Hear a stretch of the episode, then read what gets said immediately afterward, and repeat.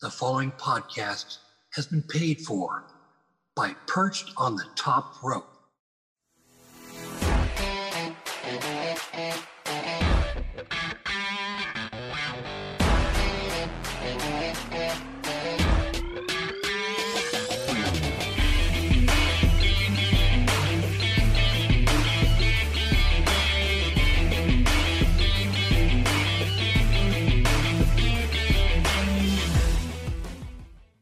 Welcome, everybody, to the Perched on the Top Rope podcast. Lee is not with us this week. He apparently thought working was more important. I don't know. It sounds pretty fake to me. I am Perch Gaming's Aldorable One, Alex Todd, joined by Justin Largito, the Encyclopedia of Wrestling Knowledge. Justin, how are you today? I'm good, Alex. It's uh, great to be here right before Double or Nothing this weekend, and uh, it has not been a light week for news, to say the least, or a light two weeks. Absolutely. The uh, the news has been so crazy that even the news outlets are getting themselves in trouble. Wink, wink. Ringside News. Oof. But we're not going to talk about that because we have better things to talk about, like the AEW Double or Nothing pay per view coming up this weekend. And we're going to run down the card and give you our predictions. So, starting off, we're going to get this out of the way because I know Justin's just dying to talk about it. We have on the buy in show, and I called the buy in because Justin yelled at me before we went on air for calling it a pre show. Apparently, that's a banned word in Tony Khan's lexicon. Um, we have Tony Nese and the in ring debut of Smart Mark Sterling taking on the most incredible tag team on the face of the planet. They haven't even won yet, but they're better. They're better than the Hardys. They're better than the Young Bucks. They're better than the Usos. They're better than FTR. We've got Tony Nese and Mark Sterling taking on Danhausen and Hook, also known as Hookhausen. I'm gonna vomit. Yeah, I thought you would. I thought you'd say that. Uh, Justin, I want to get your thoughts on what you actually think will happen in this match. Call down the middle. Do not just say that Hook and Danhausen are going to lose because I know you're dying to. No, no. So uh, this should be interesting. I expect it to be more of a, I guess you could say, a comedy match uh, with you know who's involved. Uh, and Smart Mark Sterling's kind of going down the route of a comedy character as well on the show. Uh, I think this will be a fun way to start it on the buy-in. Uh, you know, I think it's quite obvious, and I think you'll agree with me. Uh, Hook and the uh, small child who got his face painted at FanFest this weekend will uh, take the win. And uh, I don't know if this is going to be a long-term team with the two, but we'll we'll, we'll see where it goes. They are going to be future AEW World Tag Team Champions, for your information, sir. But uh, oh, Nicholas and Braun. hey, I mean, if Nicholas can do it, Danhausen can do it. But all jokes aside, this is obviously playing to the crowd. The crowd has been on fire for Hookhausen. Uh, whether, you know, Justin may or may not be in love with Danhausen. Um, Ah. it's it's pretty it's pretty clear that the AEW fan base is, and they want to see Hookhausen together. So it, it, it will come to no shock to me if we see Hookhausen defeat Tony Nese and Smart Mark Sterling, which that is my prediction as well. Other than that, there's not much really to talk about with this match because, as we said, this is just kind of the beginning of the tag team of these two. So, more on that as the future rolls on if they decide to continue with this team. But as we go to the main card, we're going to kick things off with the TBS Championship match. We have Jade Cargill, accompanied by Kiera Hogan and Red Velvet, versus Dark Order's Anna Jay. Justin, Anna Jay, Jade Cargill. Uh, I think it's definitely got to be Jade Cargill here. Uh, I was honestly surprised they even announced this match. It kind of came out of nowhere, uh, especially since Jade defeated Anna Jay on uh, Rampage a few weeks, or it was a few months ago at this point. Right. But uh, yeah, I think Jade's going to continue her reign. I don't see Anna Jay winning the title here. I, I, like Anna Jay, but uh, you know they're now they have Kiera Hogan and Red Velvet with uh, Jade, and you know we'll see where it goes from there. Yeah, absolutely. Nothing like I like you would kind of just iterated. Nothing really against Anna Jay but unfortunately, she's kind of been plagued by some injuries here and there since her time in AEW. I know she had a couple minor injuries before that just stopped her from competing for a couple weeks here and there. And then she recently, I don't remember what the injury was, but I know she was out for quite some time. Uh, so, you know, I think once she gets back in the swing of things, I think we'll see uh, the fan base kind of pick up on her a little more. And I think they've got a future star with her as well. But I've I've said this to Lee a couple times. Um, I think that Jade Cargill, in all honesty, is the best booked, best produced women's wrestler in all of professional wrestling right now. Um, between you know the amount of attention that goes into her entrance to her having a posse or a manager to um, the dominant title reign that she's had. A lot of people when jade cargill first won the championship they really weren't too big on her. They thought it was kind of like a wwe roman reigns treatment uh, you know before the tribal chief stuff where they were just kind of pushing her down everybody's throats. But it kind of seems like since she has started this championship reign that she's actually gaining a fan base. Yeah, um, you know, when they did the TBS title tournament last year, I was uh kind of surprised they put Jade over in the finals. I thought they were going to give it to Ruby Soho, but uh you know, I wasn't too upset about it. Jade's really I think kind of taken the ball and ran with it since then. Uh you know, she's definitely like you said that I, would say definitely the best booked women's champion in this company by far, uh, compared to Thunder Rosa with the main women's title. But uh, we'll get to that later in that women's title program. Mm-hmm. Uh, I think, uh, yeah, definitely Jade goes over here, and uh, we'll see where they go with the uh, the baddie section now, and they're adding more layers to that character, especially with the uh, the green hair now and all the green talk and the money. So yeah, I'm gonna have to agree with you. Jade Cargill goes over. Side note: I would like to see them add Sunny Kiss to the baddie section at some point. They took a picture the other day. Uh, Sunny Kiss did with uh, Kiera Hogan and Red Velvet, and like somehow like it just meshed. Like the the ensembles and everything. I think you turn Sunny heel, and I think that's a good way to get Sunny Kiss back on TV. But that's just me. Um, right. So moving on, we have the House of Black, Malachi Black, Buddy Matthews, and Brody King taking on the Death Triangle in Pac, Penta Oscuro, and Rey Fenix in the feud that seems like it's never ending. It kind of seems to be the theme of Malachi Black's AEW career so far between the never ending feud with Cody and now the never ending feud with the Death Triangle. but, uh, you know, this match quite possibly might steal the show. Oh, definitely. Yeah. Um. So this was kind of this has been put on hold for quite a while, obviously due to the injury of Rey Fenix back in January. Mm-hmm. Uh, he was expected to be a lot, or he he himself expected him to be a lot back a lot sooner than he actually was. Uh, that's why we got Eric Redbeard teaming with uh, Penta and uh, Pac at uh, Revolution on the buy-in against the House of Black. But you know, this is the first time we're going to see all six guys in the ring together for an actual match. I'm excited for it. This has potential to be match of the weekend, I think. So uh honestly, I think I'm gonna go. I think I'll go Death Triangle here. You know, uh House of Black won the last uh, encounter.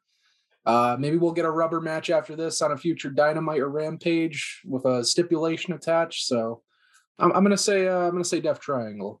Okay. Yeah, I I'd have to agree with you on that one. Not to just keep agreeing, but um, especially with the the return of Rey Fenix, this is going to be his first pay per view match back. It doesn't seem like something that they would do where they would just bring him back just to have him lose. Uh, I have a feeling, if anything, Rey Fenix is probably going to pick up the victory over, say, Malachi Black. Or, I mean, if they want to protect Malachi Black, they could always have him you know, Buddy uh, Buddy Matthews could easily take the pin and you lose nothing because that man's basically invincible in pro wrestling. Let's face it. So I'm gonna have to say Death Triangle as well.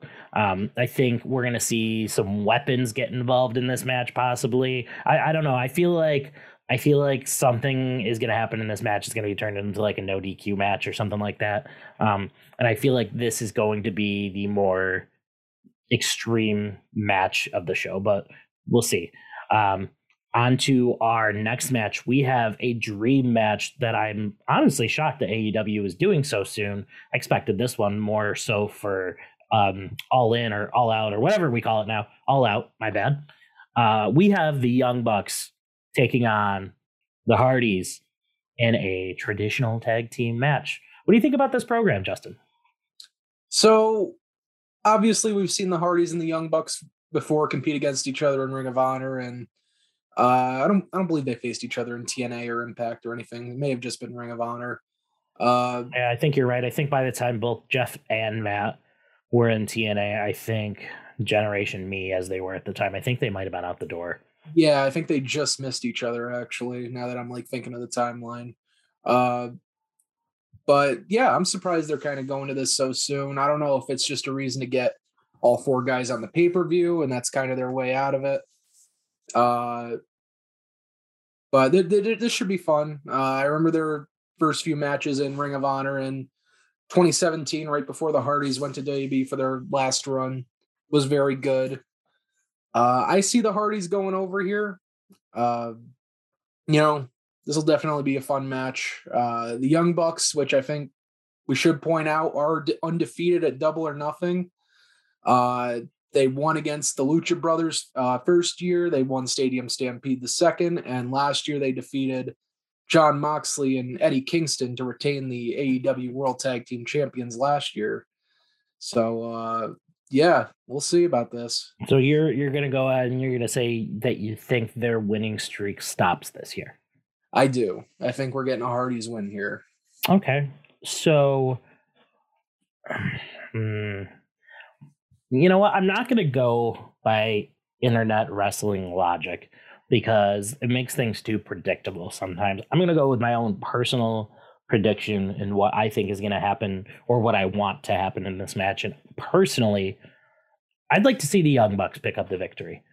But I know what we're thinking. Jeff Hardy just showed up in AEW. If they lose here, he kind of loses a little bit of steam. Not if you have them beat Matt, and not if you have them beat Matt by having the rest of the undisputed elite get involved.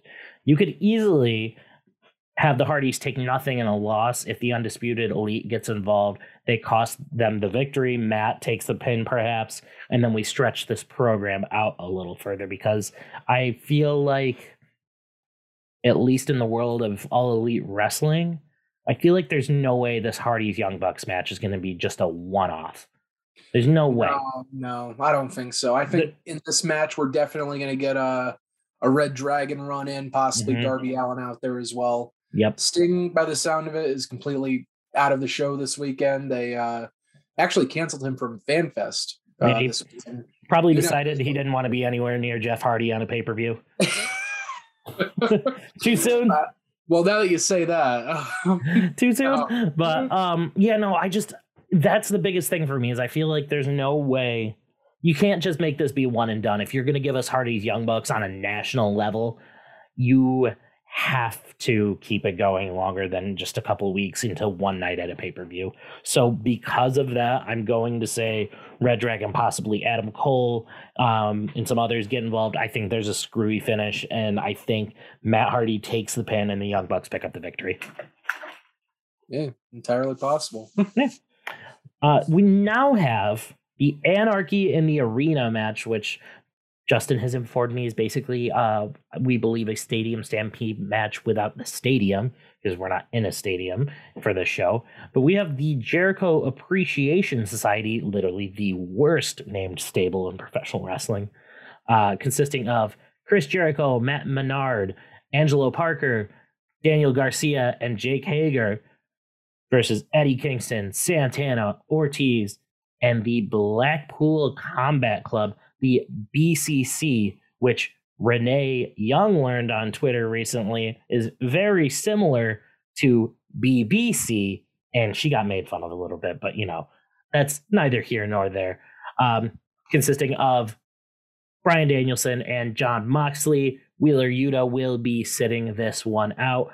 The team will be accompanied by William Regal, um, I know I said earlier that this match, that not this match, but the House of Black versus Death Triangle match might be the extreme one, but I have a feeling we're going to see some wild shit happen in this Anarchy in the Arena match.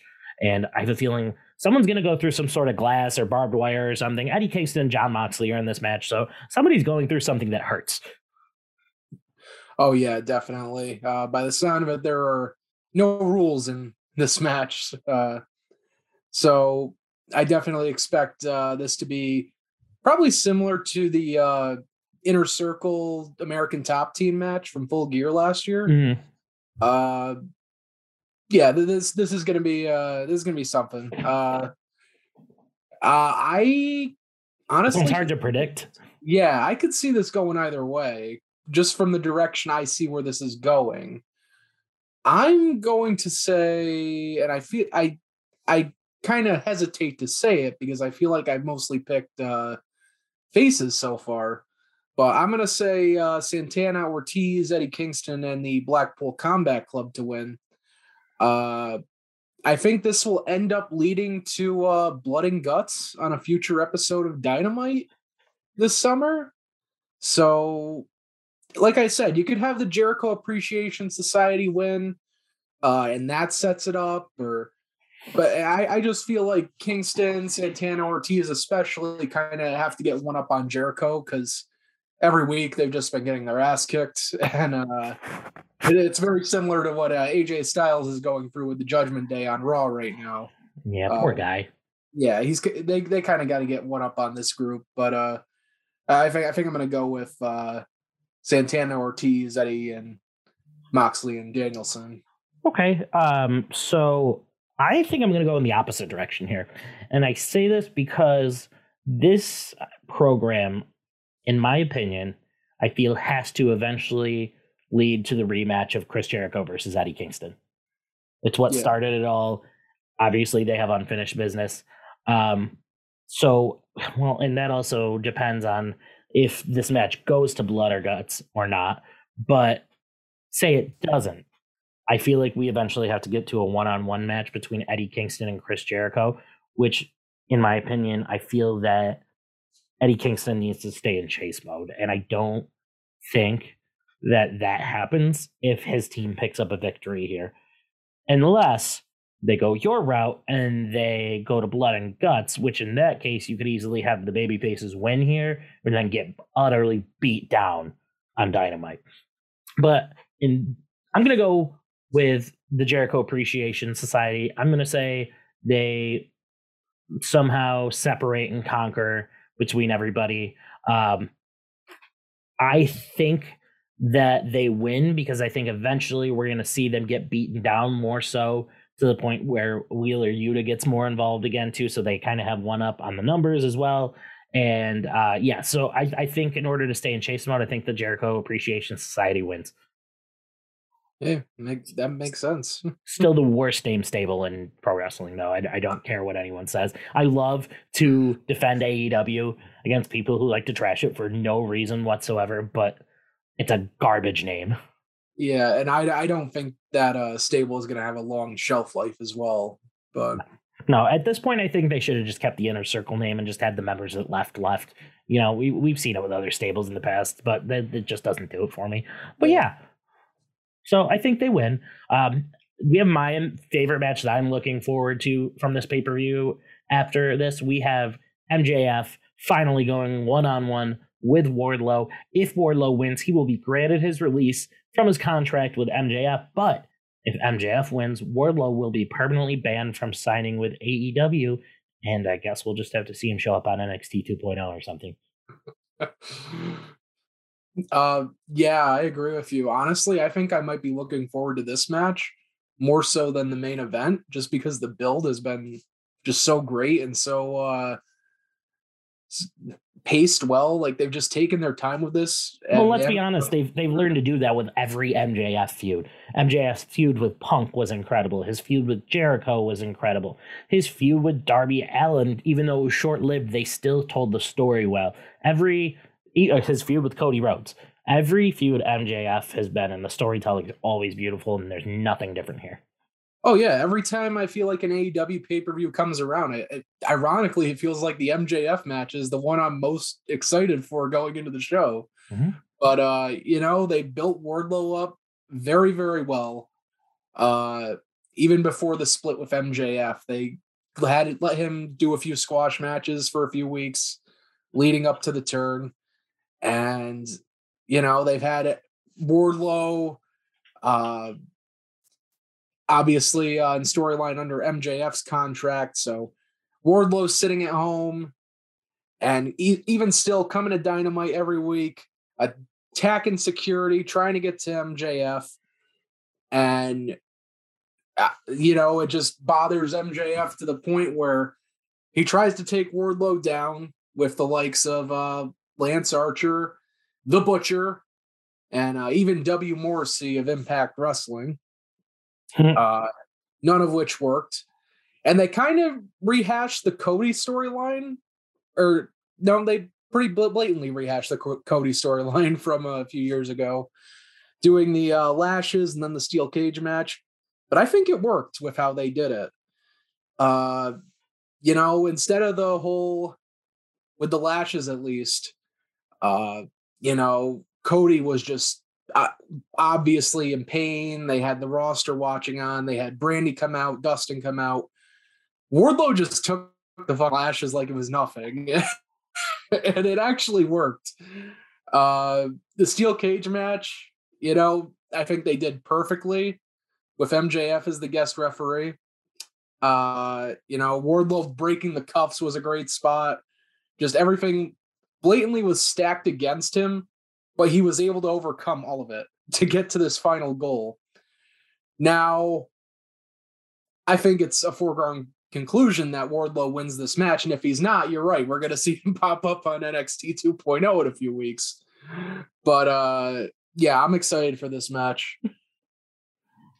Well, yeah, it's going to be a good one. And uh, obviously, the build here says that Wardlow is going to win. Um, if, if you've noticed, every MJF feud is beautiful, and every MJF feud, MJF seems like the ultimate star in the feud, but he never really wins the long term feud ever. But that's what makes him such a good heel is he can put all these people over while still maintaining everything that makes him beautiful as a heel. Yeah, and it doesn't feel like it hurts him at all either in the end either.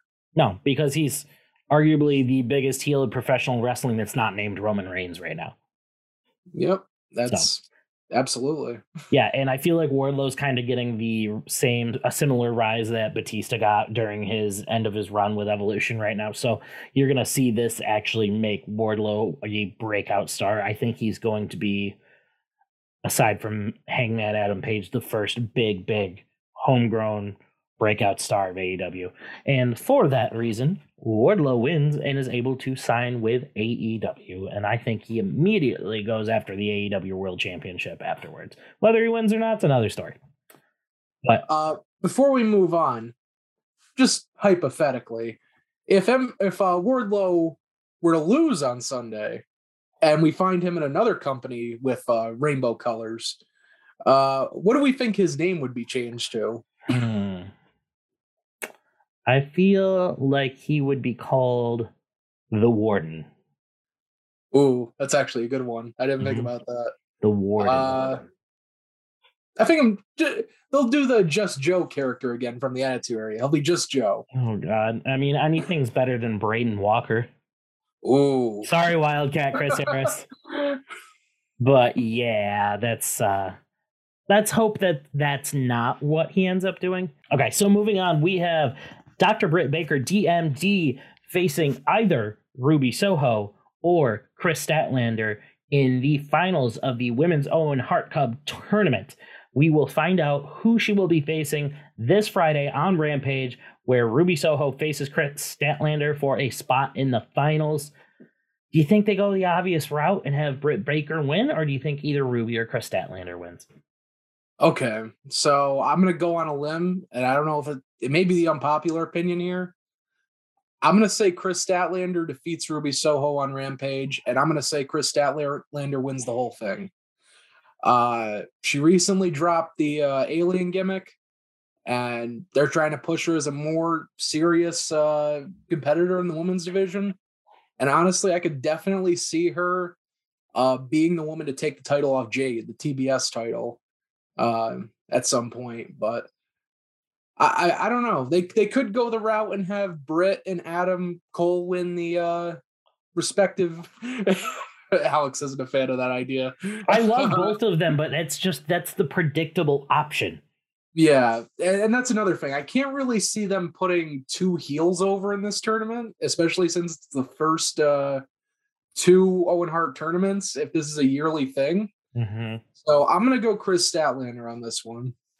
So I'm I'm gonna go with one of the two possible options to face Britt Baker. I don't think Britt Baker's winning the women's cup because it just it seems too predictable. I don't really think she needs it. She just came off of having uh, her AEW Women's World Championship reign, so I don't think she really needs it. She's an established star in AEW at this point. Right. Ruby Soho, um, established on the Indies. I can't really say more than that because she wasn't given a whole lot to work with in WWE uh, under her Ruby Riot gimmick. But I think she could use the victory here. I think Kris Statlander also could. I think that Ruby Soho makes her way to championship gold with or without this cup win. So I'm actually going to go with you as well and say Kris Statlander because I think if Kris Statlander wins this tournament, I think that is the beginning to a substantial push for her that the fans will actually react to, as Yeah. opposed to when they tried to push her as the alien gimmick, which I personally liked, but let's be honest, it's not top tier material. Yeah. So I'm also going to say that Kris Statlander wins this one. But speaking of the Owen Hart Cup final, we're moving on to the men's Owen Hart Cup final where we have Samoa Joe facing Adam Cole, baby. Um, I I kind of talked to you about this earlier. I have a feeling shenanigans are afoot in this match, and I think we're going to see somehow the undisputed elite get involved, the Young Bucks, Red Dragon, whoever it takes. I have a feeling we're going to see them get involved, and uh, maybe even Jay Lethal, Sanjay Dutt, and uh, what's his name, the new guy, the big tall guy. Satnam Singh. Yeah, I, I think you might see them get involved too, as they're feuding with Samoa Joe currently, and there's just there's so much stacked against Samoa Joe. I think the the feel good story is going to be Kris Statlander winning, but I don't think people should get their hopes up for the men's cup because I think Adam Cole takes that one home. Yeah, I'm I'm going with Adam Cole here. I think it's a given. Uh, you at the very least, even if there's no Kyle O'Reilly, Bobby Fish, Young Bucks, and anything like that, uh, I think it's just a given that you see Jay Lethal and Sanjay and Satnam Singh and the whole group. Uh, uh, and not to say that Joe's not a big enough star to win this tournament, but I just I see them having Adam Cole win because I just see them once the ROH uh, kind of relaunch kicks in. I think we'll be seeing more of Joe on the ROH side of things. Uh, not to say that he'll never appear on AEW, but uh, you know, I think Adam Cole is a safe bet for this, and uh, you know, possibly we see Adam Cole in another AEW World Title program. Maybe not so soon because he just uh, finished up his feud with Hangman Page. But uh, yeah, I, I I think uh, I think I'm gonna go with Adam Cole here. Perfect. We are in agreement.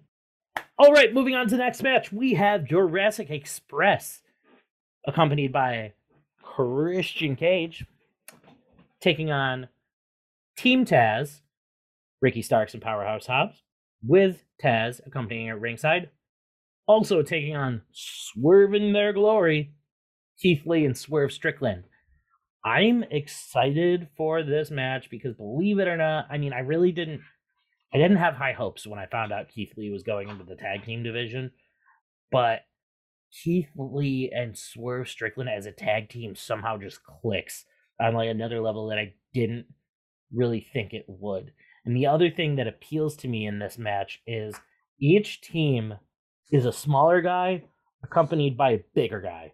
So Oh yeah, you're gonna see at different times there's gonna be like high spots with the smaller guys like flying or whatever and then they're gonna take each other out and then you're gonna see keith lee luchasaurus and powerhouse hobbs also in the middle of the ring they kind of gave a little bit of a taste to that on dynamite the other night So uh, I think there's to be some really cool spots in this match. Personally, I am going to go with either. I don't know who I want to pick yet, so I might see what your thoughts are and kind of try and formulate my own opinion off of that. But I feel like either Team Taz or Keith Lee and Swerve Strickland win here because it's been very clear for I'd say probably about a month on AEW television now that we are eventually leading to Christian Cage turning on Luchasaurus and Jungle Boy, more specifically Jungle Boy. They've been they've been throwing some subtle hints out there for probably about a month or so now, and I have a feeling we're gonna end up seeing Jungle Boy and Christian Cage entering a feud somewhat into the summer. So I'm I'm gonna say he costs them the tag team titles at Double or Nothing and I, I would like to say, honestly, I think Keith Lee and Swerve Strickland actually walk away with the tag team titles. Yeah, you know, uh, Christian Cage is definitely the wild card in this match, I would say. The reason being, obviously, you know a turn is coming at some point. It, like you said, it's been teased for weeks and weeks, very, very subtly. Uh, so I don't know if they do the turn here or if they do the turn next week or one of the upcoming weeks on Dynamite. Like, you know, I don't I don't know if say Jurassic Express wins this, they retain the titles and Christian finds a partner and then he goes after the tag titles with said partner. Edge is joining AEW, everyone. Uh, they traded him for Cody Rhodes. Um, no, I'm kidding. Uh, but I could see Team Taz winning uh, Hobbs and Starks. But you know, now that you're now that you've said your point of view, I think I'm gonna go Swerve and Keith Lee. Uh, I think that's the safe bet for this one.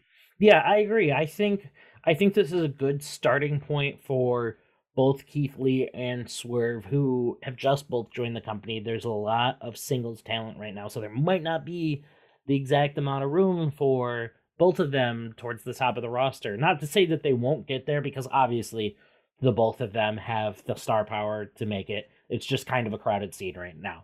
I think eventually, I think you have them win the tag titles. Now they eventually drop them. Keith Lee goes to the main event. Swerve Strickland possibly goes after the TNT championship and then makes his way up to. But I think a good starting point for both of them in AEW is the AEW World Tag Team Championships. I think that personally Team Taz should dissolve sometime in the near future because I think Hobbs and Starks are both future huge single stars on their own.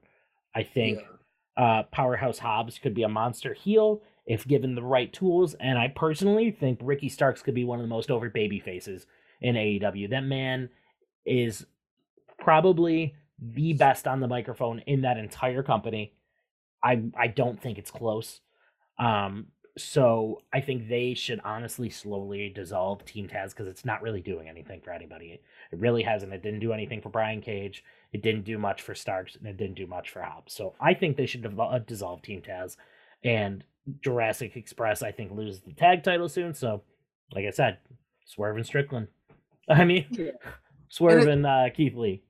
It's uh, it's not a foregone conclusion. Jurassic Express lose the titles on Sunday it's definitely possible if they retain them, and not that there's a small chance of that or anything. There's a pretty decent chance they do retain, but uh, you know, uh, the, the way they're going with this Christian Cage storyline, I just I don't I don't see them retaining. Uh, and it's it's entirely possible. Uh, Team Taz and Swerve and Our Glory just cancel each other out because that's been their feud for the last few weeks. Right. But uh, yeah, I, I guess we'll see this uh, this Sunday. I gotta say, I'm excited for one last Christian Cage heel run because I, I said the same thing about Edge in his current last run. I said, you know, we got the rated R superstar back. It was awesome. Obviously, Edge is it's it's a well known fact that Edge is my favorite superstar. Um, we got the rated R superstar back. We got the fanfare and everything, but I've just been waiting and waiting. And I'm like, where is that blood curdling, nasty heel. He's he like he's got to bring him back one more time before he retires for good. And I feel like Christian's got to do the same thing. Uh, the two of them, both as single stars, have had incredible heel runs on their own. Both Christian Cage, both in TNA and WWE, and Edge obviously only in WWE. So I, I wanna I wanna see one last heel Christian Cage run. I think it's gonna be great. Yeah, Christian's gonna get that tag partner. Tyson Tomko is all elite. Yo, what if I honestly I would low I would low key pop for that though. I loved the combination of Christian and Tomko. I was a big fan of the uh the what was it the uh Christian Coalition. Yes. You with yep. uh Christian Tomko and AJ Styles. Yep. That was that was fun too. So I I don't I'd be okay with Tomko showing back up. One last yeah. Christian and Tomko reunion. I haven't heard anything about Tomko in like ten years, so I have no clue what he's doing right now. But yeah, what is like? I'm gonna I'm gonna look that up real quick because I need I need to know where Tyson Tomko is currently. Oh well, he is retired from wrestling, sadly, and he's a personal trainer. That one doesn't surprise me really. He's always been in incredible shape. But I mean, people come out of retirement. Christian came out of retirement. Edge came out of retirement. I mean, uh, you could it could happen. It could happen. Oh, yeah, fun maybe... fact: Tomko was a bodyguard for Limp Bizkit at one point. Just kidding. He can stay in retirement. Whoa! Don't you dare talk ill about Limp Bizkit. That's that's WWE's favorite band. You're damn right. I'm gonna have it my way. God damn it! So, you spoke earlier about Thunder Rosa not being booked as well, slightly. We slightly touched on it. Not being booked as well is Jade Cargill. I want you to elaborate on that because the next match we're going into is the Thunder Rosa versus Serena Deeb match for the AEW Women's World Championship. Okay. So since Thunder Rosa won the uh, women's title from Britt Baker, uh, believe it was on St. Patrick's Day actually. Yep. St. Patrick's Day Slam, but I believe it was on. Yeah, it's the uh, the annual uh, Thunder Rosa Britt Baker Brawl. Yeah, yeah. Um, you know, I read earlier this week she's had like a total of 20 minutes of TV time since becoming champion, which is just insane to me since it's your top woman's title. But um, you know, everything she's done since then hasn't really been that great, if I'm being honest. Uh, she had the match with Nyla Rose, her first title defense, and you know, for some reason, every time somebody wins the AEW Women's Title, they just throw them right at Nyla Rose for some reason. I've noticed that pattern. Uh, you know, this match with Serena Deeb on Sunday. I'm expecting it to be. I'm expecting it to be pretty good. Uh, the promo work has not been the best. Uh, and I think I'm. I think you could agree with me on that because it's been very hit or miss. And I think last night Thunder Rosa probably did her best work uh, in this feud, at least uh, with the promo she cut. Uh, I'm very surprised. One little detail they never brought up the fact that when Serena Deeb won the NWA Women's title a few years ago, the woman she beat was Thunder Rosa. I don't know why that hasn't been mentioned at all. Especially considering the fact that the two companies have traded talent at several different points throughout yeah. AEW's history. I mean, if if we're if we're gonna go all the way back to the all original all in pay per view, they literally had Cody face Nick Aldis, the NWA World Champion. Um, exactly. They had uh Kamille uh, Kamille defend the uh, women's title just last summer on uh mm-hmm. Dynamite. Mm-hmm. Yep.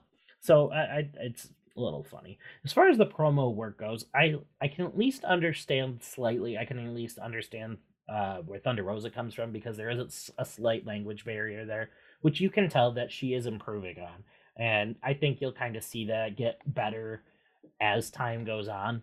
So that one doesn't worry me too much. What worries me is Serena Deeb, who has been involved in pro wrestling for quite some time, has worked with the likes of CM Punk. Her, I I love her in the ring, but her promo work is terrible. Yeah, but, I, I don't know what it is. It feels like maybe it's just that they're like dragged out and they do a promo that you can probably get done in about four minutes and they drag it out to about eight or nine minutes and i don't think that works i think she's one of the few people that could actually benefit from wwe style of promo telling the bullet points I think that would slightly help. I also think maybe the uh, addition of a manager could possibly help. I I thought about this a lot within like the last week or so, and the more I pay attention to Serena Deeb, the more I realize she is essentially the modern era women's version of Dean Malenko. She Yeah. she is just as good as he is. She is like I- her, just the way she wrestles reminds me of the way that Dean Malenko wrestled. But just like Dean Malenko, she can't cut a damn promo. like I love Dean Malenko, but let's be honest, the man could never cut a promo. Yeah, it's Mr. Personality Dean Malenko. Yeah. So uh, I I feel like yeah, Serena Deeb is definitely like the modern day version, uh, female version of Dean Malenko. I this one's really hard to predict because I think you can run with either one of these women as champion from an in-ring standpoint, but point remains no matter who wins, there needs to be improvement in the promo department, whether it's managers for either one or um, you know, just promo classes or I don't know. I feel like Dustin Rhodes probably has his hands dipped in this uh feud considering he's shown up on TV for it and I know he kind of Yeah. He does some producing work for the company occasionally. Um I think this is going to be an incredible match. I personally just with the way that Thunder Rosa has been booked and because I think you I can I think you kind of want to get a surprise title change occasionally here and there in a company. I'm going to go with Serena Deeb. Wow. I am uh I'm going full Thunder Rosa on this. Uh you know, she hasn't had the title that long and like I said, I feel like she's just getting started with it. Hasn't had much exposure on TV since winning the title. Maybe that'll change going into the summer, but yeah, I'm going to go Thunder Rosa on this one. Fair enough. Fair enough. So, speaking of champions who have not had a lot of TV time, we have come to the main event, the AEW World Championship match between Hangman Adam Page and the voice of the voiceless CM Punk. I know that they've been giving Hangman Adam Page some time on TV now that he's in this Punk with feud, uh, this Punk with feud. What am I saying? this Mhm. feud with Punk.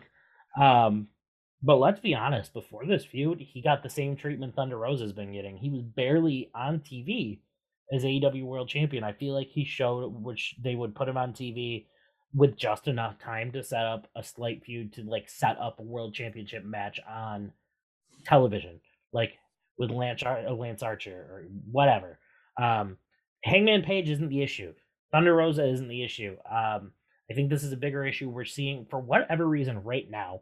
And it's just a right now thing because we didn't see this with Britt Baker or Kenny Omega when they were champions. But for whatever reason, right now, they're not putting their top champions on TV that often. I don't know if it's because they run out of room on their television program to put them on, which should never happen with world champions No. but the amount of talent they have, I don't know if that's part of the issue or if Tony doesn't see them as you know actually being able to carry the shows. I don't know what the issue is, but like something's got to change. They're they're at least doing a little more with Hangman Adam Page now, but I almost think it's too little, too late because I really don't see how CM Punk loses this match.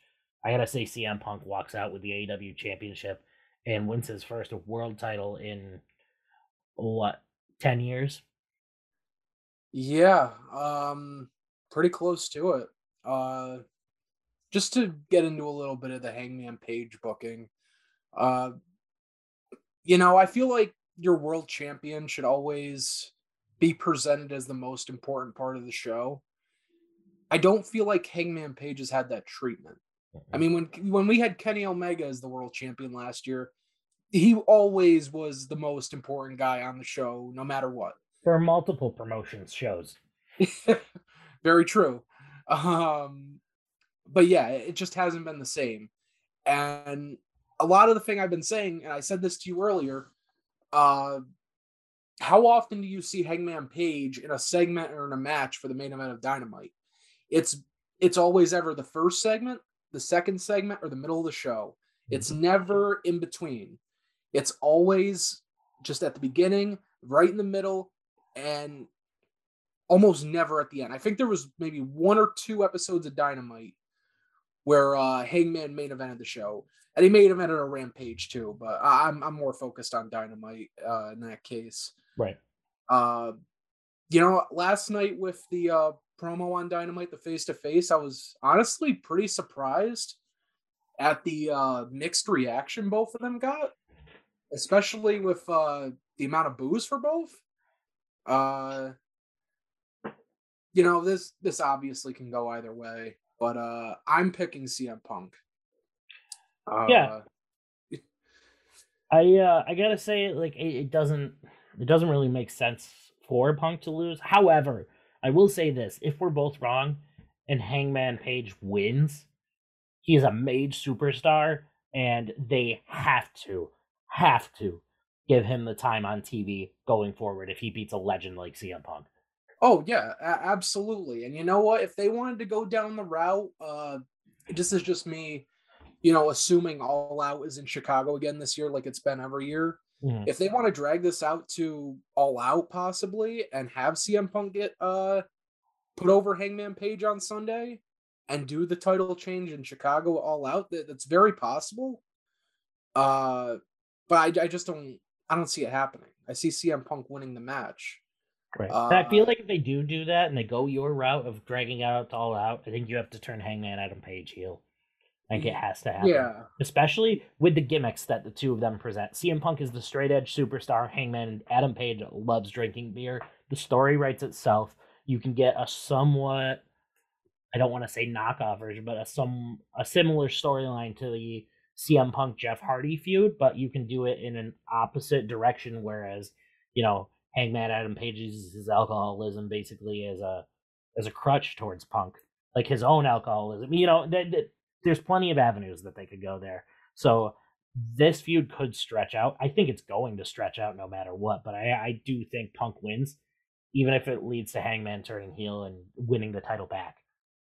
Yeah, and also you got to keep in mind too, like AEW is running Chicago a month from now for Forbidden Door, mm-hmm. the uh, New Japan AEW joint show. So, and I don't know if they're gonna do, you know, AEW title matches with AEW guys, New Japan matches with New Japan guys, uh, or if it's gonna be AEW versus New Japan just all the way. Right. You know, it's very possible we get a AEW champion, world champion CM Punk versus Okada, the New Japan IWGP Pro Wrestling Champion. I want Punk versus Okada so bad. Hey, it, Punk has teased it on Twitter, and uh, you know it's it's very possible. It needs to happen. But uh, yeah, I, I think Punk wins the title. I think they have the big moment at the end of the show, and uh, you know, it's always possible you get an appearance from Okada in the show or a New Japan star just to further build to uh, Forbidden Door. Absolutely, absolutely. And that wraps up our predictions for the 2022 Double or Nothing pay per view show. We are going to switch gears. I know we talked about the Samoa Joe Adam Cole match and how we thought Jay Lethal was going to get involved with this match. Another thing Jay Lethal has been getting involved in recently, as has been shown on the internet, is training to help Ric Flair get back in the ring for his final match. Uh, say what you will about this situation. I, I personally think this is a dumpster fire train wreck waiting to happen, unless the match is booked properly. But I don't, I don't think Ric Flair's ego allows that. I think Ric Flair thinks that he needs to do, you know, classic Ric Flair everything, which at his age is. I don't expect this out of Ric Flair. This is something I expect out of someone like Hulk Hogan, honestly. We saw him do that in TNA where he decided to get in the ring again when he absolutely was past his prime. I I feel like deja vu is happening right now with Ric Flair. Ric Flair already came out of retirement once after his match with Shawn Michaels in TNA. That was a disaster. That was 10 plus years ago. The hell is going to happen this time? The guy almost died a few years ago. I'm he has a pacemaker in his chest. He has no business to be taking bumps. Yeah, like Triple H is decades younger than him, also uh, has basically a pacemaker now, and he retired. Yeah, he's still in good. He's still in good shape. He can't take bumps. Right. He's in good shape too, and he retired. This is literally like there there is a chance, and I don't say this out of a place of ill will because obviously I loved watching Ric Flair wrestle. I think the as a child, the most um, like a, a young child, teenager, whatever you will, I think the most emotional match for me ever was Ric Flair versus Shawn Michaels at WrestleMania 24. I think Ric Flair's retirement the following night on Monday Night Raw was one of the best segments in history. So I have no ill will towards the guy, but the guy could die in the ring during this match. There's no reason for it. Yeah, and I've been saying the same thing. It's, it's You know, possible. I've gotta I've gotta Um, applaud Ricky Steamboat for turning down this match. Oh yeah, absolutely. He he knew he wasn't gonna have a better mat last match than what he has, and he wasn't gonna tarnish his legacy. I guess you could say. Uh, you know, he wants to go out on his terms, and he did, and he's fine with that. He's content. That and I don't I also don't think he wants to be responsible for being someone who could possibly hurt Ric. Oh yeah, uh, I I wouldn't want to be in that position if I were him either. I'm, him and Ric are, I'm sure, good friend, great friends. But uh, you know, Ric Flair's retirement was ruined as soon as he went to TNA and wrestled. Uh, obviously, he has his reasons for doing that, but he was never going to get a better send off than what he did uh, on that Raw after WrestleMania in 2008. He he personally he quite possibly had the greatest retirement in pro wrestling history. yeah, it was never going to get any better than that. Uh, as of right now, before this match happens, his last match was against Sting uh, on a September 2011 episode of Impact to set up the Hulk Hogan and Sting match. which I also think Hulk shouldn't have wrestled. That's the the match I was uh I was talking about. I, I think that was a little ridiculous too. Hulk should not have been anywhere in a ring on a Yep. pay per view. Yep, that uh that Bound for Glory 2011 match, and uh you know the rumored match. Right, nothing's even been made official for this match. We don't know who's involved in this or anything. No, apparently all Hulk Hogan's like trying to. rumors.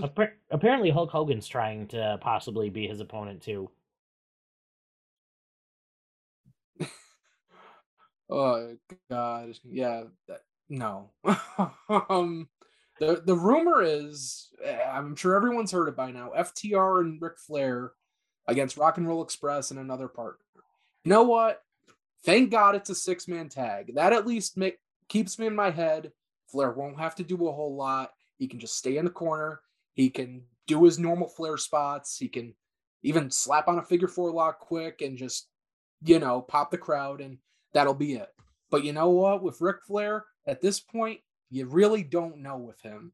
he could go in there and just not tag anyone in and just work the full match, which I absolutely would not recommend, but nobody's going to tell that man what to do. Nope, he's gone on record saying that he wants to go off the top rope in this match, and I think that might end that man's life. Uh, has he seen the end of the movie The Wrestler? Yeah. So, uh, either way, I, I the, the one thing I'm happy about in this match is if if this match does happen, I have a feeling that FTR is going to do everything within their being to make sure that Ric is protected. If even if that means saving Ric from himself during the match and stopping him from doing certain bumps. Um, uh, Dax and Cash are are good people you know i've sat down i've listened to a lot of their interviews i've listened to their stories they are good people they're not going to allow ric to hurt himself so i wouldn't be surprised if they stepped in to stop him from doing some of those bumps Yeah, and hopefully it is FTR in, in that side of the corner if that is the case. But li- like I said, we, we don't even know the confirmed match even still. nobody It's knows all- anything Yeah, it's all just rumors at this point. yeah so who knows i i just hope ric is smart about the entire situation is all but we're going to switch gears yet again and we are going to talk about wwe which for once i'm not really ashamed to do monday night raw's been actually pretty good lately cody rhodes showed up and things are getting slightly better Who'd have thought? It's almost like he did this with another company at one point. Um, so Matt Riddle and Randy Orton lost the Raw Tag Team Championships last Friday. We're gonna touch on the winners of that match, obviously the Usos, in a couple minutes. But what I want to focus on right now is Matt Riddle. We saw Matt Riddle come to the ring on Monday Night Raw. We saw him say, you know, Randy's back's been hurting for a couple years now.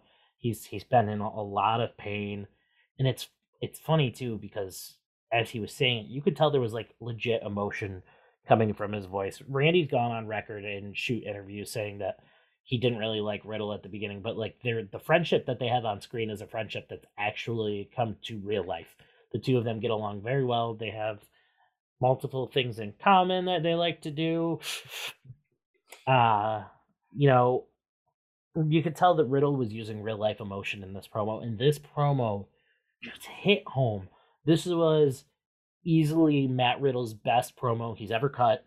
He swore vengeance on the bloodline, and for once, listening to him talk, even though he still has that stoner voice, um, you know, it uh, it it finally felt like real emotion was coming out of him, and I think that promo specifically pushed him to a new upper echelon of WWE. We saw moments in time the the pipe bomb by CM Punk, uh, Bryan Danielson or Daniel Bryan cutting the promo on John Cena that he's a parody of a wrestler. Um, you know, we saw certain promos from certain superstars that in one moment took them from being here to here. And that promo on Monday Night Raw, in my opinion, was Matt Riddle's. I think Matt Riddle starts challenging for world championships soon. And I think he's on the fast track to eventually become either WWE champion, Universal champion, or or uh, unified WWE Universal champion, whatever way they end up going. But personally, for me, I think that was a star making performance in that promo alone from Riddle on Monday. Yeah, uh, you know, going into Raw and uh, the Riddle segment wasn't really what I was expecting them to do coming out of the uh, tag title unification match. Uh, obviously, they see Riddle as some kind of big star for the brand. Uh, you know, he's been featured every week on TV with a guy like Randy Orton holding the tag titles. Uh, and we know he's the uh, rumored challenger for Reigns coming up, most likely a Money in the Bank. Uh, I would love to see Matt Riddle, or excuse me, Riddle, as a uh, one of the few NXT success stories. no, right now we basically have Kevin Owens and Sami Zayn. Yeah, kind of say Finn Balor, but like that's hit or miss. Yeah, Seth Rollins, and eh, you can make up your mind if you want to count Biggie in that as well. But... I don't count Seth, Biggie, or Roman. I don't count the early guys because they were barely there long enough for it to actually matter. I get that point of view, but I mean, they, they, they, at least in Biggie and Seth's case, they've held the NXT title, and that's fair. You know, they did have their time on top there, so that's fair. Roman uh, Reigns basically cut a promo and then left. Yeah, pretty much. Um, but but uh, with Riddle, uh, you know, good for him. Uh, I've been a big Matt Riddle fan since he's come into WB. Uh, this is probably the most serious I've seen him since entering the company, even through NXT and the main roster. I love it. Uh, yeah, this this has potential to be one of the uh, one of the more interesting feuds or one of the more interesting programs of the summer. Uh, but yeah, we'll, we'll we'll see where things go. Uh, it doesn't look like we're gonna get a rematch with the Usos and RK Bro at Hell in a Cell, which kind of surprises me. But I mean, we'll, we'll we'll see where we go from here. Summer of Riddle. I love the way it sounds. Bro. Bro. But yeah, talking about tag team titles, we've had quite the news in the past week about a certain two tag team champions who decided to walk into the office of Johnny Ace, plop their tag team titles on his desk, and promptly walk out of the building during Monday Night Raw. Currently, Sasha Banks and Naomi, the now former WWE Women's Tag Team Champions, are now suspended. We don't know if they're even going to come back. It's rumored that both of their contracts are near end, which I feel like happens every time somebody gets in trouble. They're all like, "Oh, their contract's almost over," but it could possibly be true.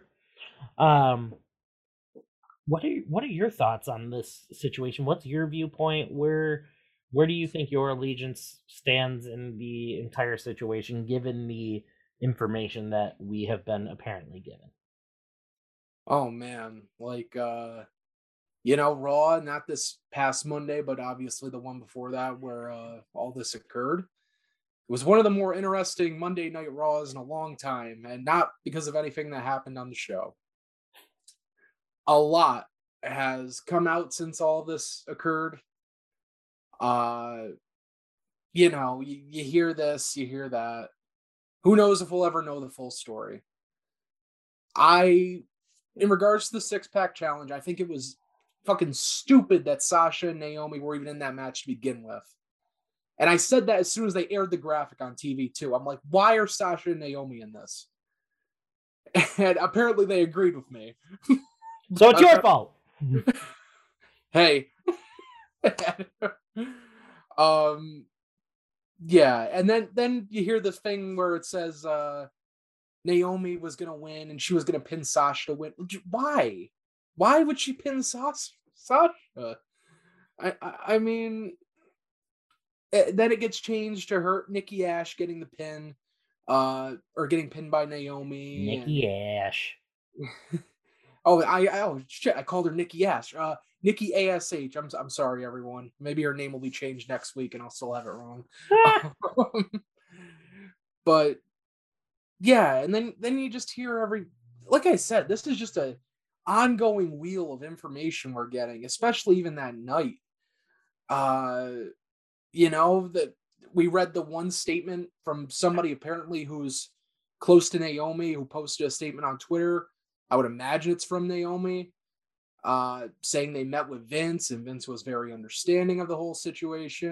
And, you know, you got producers telling them to fix their attitudes and mm-hmm. you know if the producers are saying it more than likely it's coming from vince and he's just kind of the uh, sacrificial lamb in between the, whoever the producer was. We, we don't know any names at the moment but i mean you know you can probably figure it out just by looking at who's backstage at tv every week.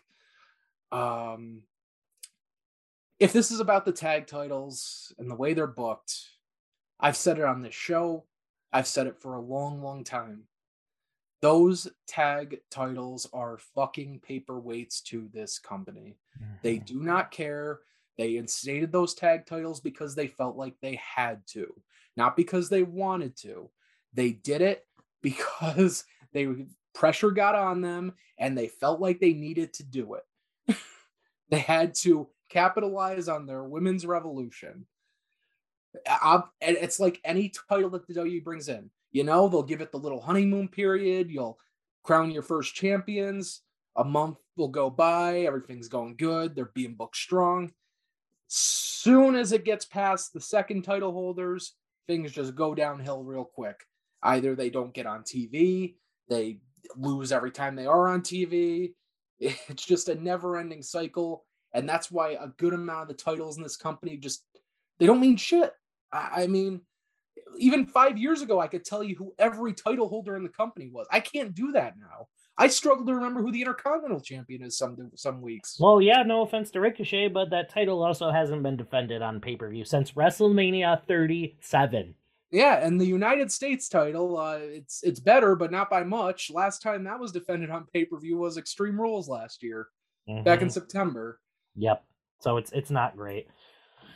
You know, the Miz has got to be distraught at how much prestige he brought back to the Intercontinental Championship just for this to happen. But uh, yeah, no, honestly, I, I gotta agree with you. Those titles I feel like were only instated, I think mostly because Sasha Banks and Bayley put pressure on Vince for it to happen. Because they yeah. talked about it on social media for years leading up to that. But basically, I would say the moment that the Iconics lost the tag team titles when they lost them to Tamina and Natalya. No offense, because I popped hard for Natalya and Tamina winning, but from that point on, they did nothing with those titles. Yeah, um, yeah, those titles just they've never felt important to the show. It's just they I don't know how to put it into words. Just if if the champions are just never on the show, I would have no idea that there's women tag team titles. If I'm tuning in for the first time and I watch for a year straight, mm-hmm. I may not know that there's fucking women's tag titles unless I like really pay attention. Um the the odd thing I really found was the statement that WWE put out that night that everything went down because it's just like nothing WWE has ever put out before. And exactly. actually, I'll, I'll, read it quick because I ha- I do have it up. When Sasha Banks and Naomi arrived at the arena this afternoon, they were informed of their participation in the main event of tonight's Monday Night Raw. During the broadcast, they walked into WWE head of talent relations, John Laurinaitis, his office, and with their suitcases in hand, placed their tag team championship belts on his desk and walked out. They claimed they weren't respected enough as tag team champions, and even though they had eight hours to rehearse their and construct their match, they claimed they were uncomfortable in the ring with two of their opponents, even though they had matches with those individuals in the past with no consequences. Monday Night Raw is a scripted live TV show whose characters are expected to perform the requirements of their contract. And this last sentence was the one that really got me. We regret that we were unable to deliver as advertised tonight's main event, which I find funny coming from a company that advertised a championship unification match for three weeks and then changed it to a six man tag with no titles on the line nine days beforehand. Yeah, no, this is this is very different because I you don't really see them you don't really see the company put out actual statements on superstars walking out. I mean, you'll you'll catch uh, you'll occasionally catch a slight reference made to it on television or something like that, but for God's sakes, they didn't even do this when CM Punk walked out of the company. They didn't exactly. They didn't. They didn't do it when Bret Hart walked out of the company. I mean, they did. They did a little bit of the Bret screwed Bret thing, but like they didn't. They didn't break kayfabe. Years down the road, we found out more about it, but not they didn't do it to this extent. Uh, they didn't do it when Pac walked out. They didn't do it when Brodie Lee was sitting at home with his contract frozen. They didn't do it when FTR was sitting at home with their contracts frozen. There's a lot of people that have like had worse falling outs with the company that they didn't do this to. So they, I feel like, and I could be wrong, but I feel like Sasha and uh, Sasha and Naomi had to have said something more that we don't know about that pissed Vince off just enough to where he told them to put out a complete statement on it. I, I am thinking more or less. I think it's happening because they walked out during the middle of the show. Everybody else has walked out before. Neville walked out before the show. Punk walked out before the show. Bret walked out after the show, and obviously his contract was up as well. Um, and then the other guys, they they sat home with their contracts frozen until they were le- were released. I think it pissed Vince off that it happened during the middle of TV, and I think that's why they're getting the shade thrown at them that they are. Yeah, and um, you know, do you think it's a possibility? Uh, you know, Naomi hasn't really gotten into acting at all. I don't know if she ever plans on doing so, but obviously we know Sasha Banks has been looking to get into it for a while. Uh, she's had her roles in The Mandalorian. Uh, do you think that statement was put out just as a way to kind of look at Hollywood and go, hey, maybe you shouldn't uh, trust these two with roles in your shows or your movies? Yeah, uh, for sure. Because if, if it's to be believed that their contracts are actually running out and they know already that that's what they plan on doing afterwards, and they're just going to be prisses on the way out. Not saying that they are. Like, I'm, I'm not let me reiterate i'm not saying that they are this is just purely a hypothetical and this is also me more so um taking a dive into what i think vince mcmahon's thoughts are that his thoughts are well if they're gonna they're gonna walk out and they're they're gonna leave uh they're gonna leave us short-handed and whatnot during the middle of the show well fuck it i'm gonna ruin the rest of their careers. Yeah and and you know I, who knows if we'll ever know the, the entire truth about the situation that happened. Sasha and, Naomi have just remained completely silent on social media ever since all this happened, and that's probably the best thing they can do right now, to be honest with you. Right. But um, yeah, I, I just well, we we've already brought up that their contracts have been reported to be up in July, but I, I absolutely expect WWE to freeze their contracts. I don't expect them to just sit home for two months and then, oh well, I guess you're free. I just no way I see that happening. No. This is going to be dragged out. This is going to be a messy road that who knows how long this is going to take. There's a lot Maybe of people that back. are there's a lot of people that are guessing too that this might end with legalities getting involved. Oh, I would imagine it. Yeah. there's um there's rumors that um that we might see Sasha come at the company in the way that they treat independent contractors that, you know, technically they're not employees, so how can you make someone sit and stay at home and make them wait these 90 days if they get released when you can just release them on a dime whenever you want? And I've, I've seen some people say, you know, if they go ahead and that does end up happening, honestly, they're probably both going to get blackballed from every single wrestling company out there because that's how all wrestling companies work. But it might be the healthiest thing that ever happens for the actual wrestlers themselves. So this could be this could be really interesting because we might end up seeing this become a court battle. Yeah, and you know, with all the dirt that's been slinged in the last two weeks, it's not out of the realm of possibility that Sasha and Naomi just don't come back to the company at all and don't come back to TV. Oh, I don't think they're uh, going to. They're, they're probably not, but it's it's there's a, still a slight chance that they do. Right. But it would be very hard. Like, I think you know, I think Naomi could come back. I think obviously I think a lot of people are saying that she kind of just supported Sasha and that's why she left with her and just the fact that she's got Jimmy and Jay and Tamina and Roman and a lot of her family in the company I think I think that they could possibly smooth things over with her. I think Sasha's done. Yeah, uh definitely possible. And you know, it's not making things better with uh you know, Vince and whoever on commentary that he's talking to, whether it be Michael Cole on SmackDown or Corey Graves on Raw, just completely using any kind of way he can bury these women uh on TV. You, you know, you can't you can't just bring them back and act like that didn't happen. Uh, We're finally feeling the glow tonight now that Naomi's back because you know she let us down before. I I fucking love that term. She Sasha and Naomi they they let us down. They let us all down and all the millions of fans. Speak for yourself. You don't fucking speak for me. Yeah, right. Speak for yourself. I didn't give a shit about that main event.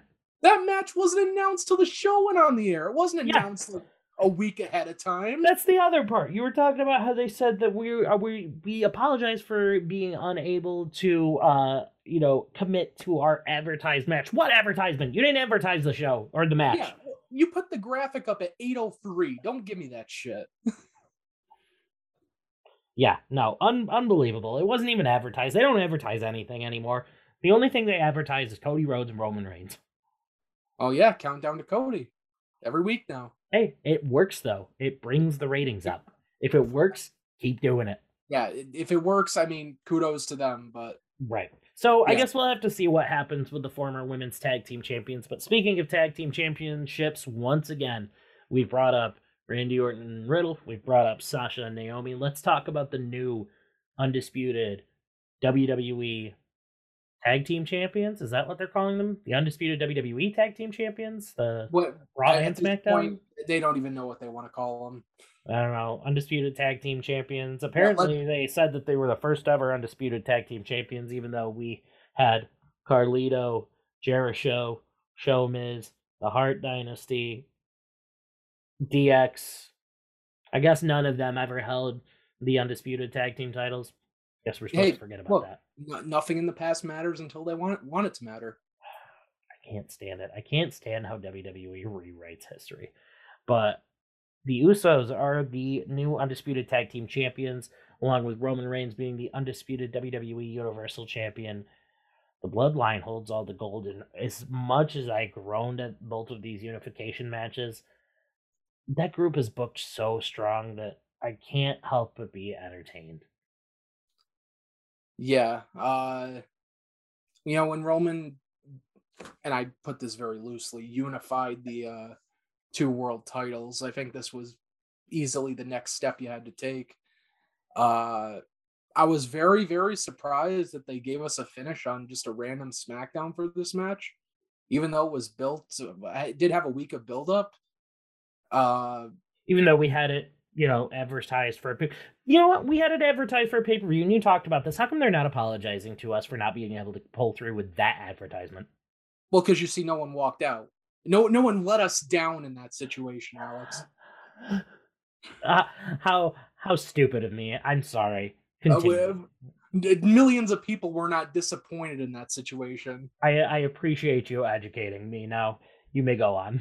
No problem. Uh, yeah, but from what I heard, apparently, uh, obviously RK Bro was never gonna win this match to begin with, but the Usos winning was a very last minute decision.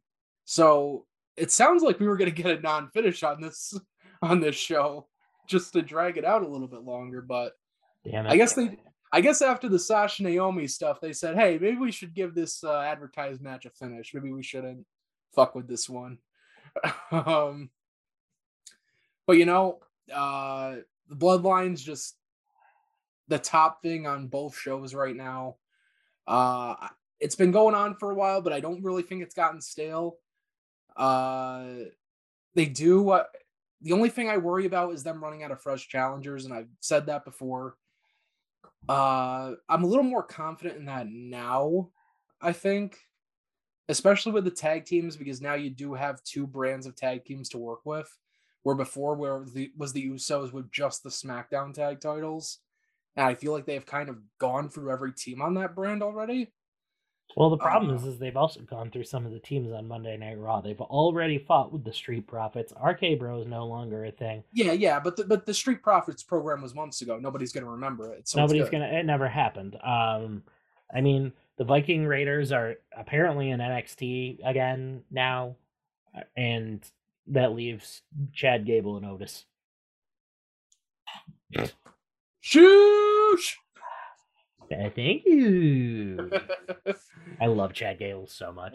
Chad Gable is a national treasure. He should be protected at every cost. Absolutely. Uh, but yeah, yeah I, especially like the uh, the angle they did at the end of SmackDown uh, after the match. Uh, you know, and that was another thing I didn't mention about the Riddle promo. I did find it very odd that they announced an injury to Riddle and not Randy Orton, but Randy Orton is the one with the injury by Raw, and Riddle's fine. He can wrestle and yeah, appear on the show and everything. Yeah, that's that's my one question. Why not have Orton be the one that went through the table? Because Orton's selling a back injury, and Matt Riddle went through a table. So uh, you would think that the person that goes through the table would have the injured back and not the other way around. And then they announced an injury to Riddle, but he's there on Raw. Nothing's wrong. Randy's gone. Uh, um, fishy. Yeah. Fake well, news. yeah, maybe it was a last minute thing, and you know, the uh the WWE universe is uh not gonna remember what happened three days ago. So nope, didn't happen. WWE is gonna WWE yeah, no, I, I, I like the storyline with the bloodline. I just hope that they can find something specifically for the tag team division to keeping it entertaining. Roman will find uh, challengers. I, you know, we talked about him possibly running out of challengers before, but I really don't see it happening. Um, they're they're purposely starting to push people because they know that they were running out of challengers for Roman. They need to do the same thing in the tag team division. Hell, uh, put Kevin Owens and Sami Zayn together. Put one of them back on the same roster as the other put them together, let them be a tag team. Um, you know, there used to be so many good tag teams on the roster, and they're all just gone now. The Hardys are gone, Enzo and Cass are gone, well, the FTR is gone. They they give up too easily. They give too uh, they give up if too easily, and Vince Vince can't help but take a good tag team and split it up. If you don't win over Vince in two to three weeks, then you're you're done.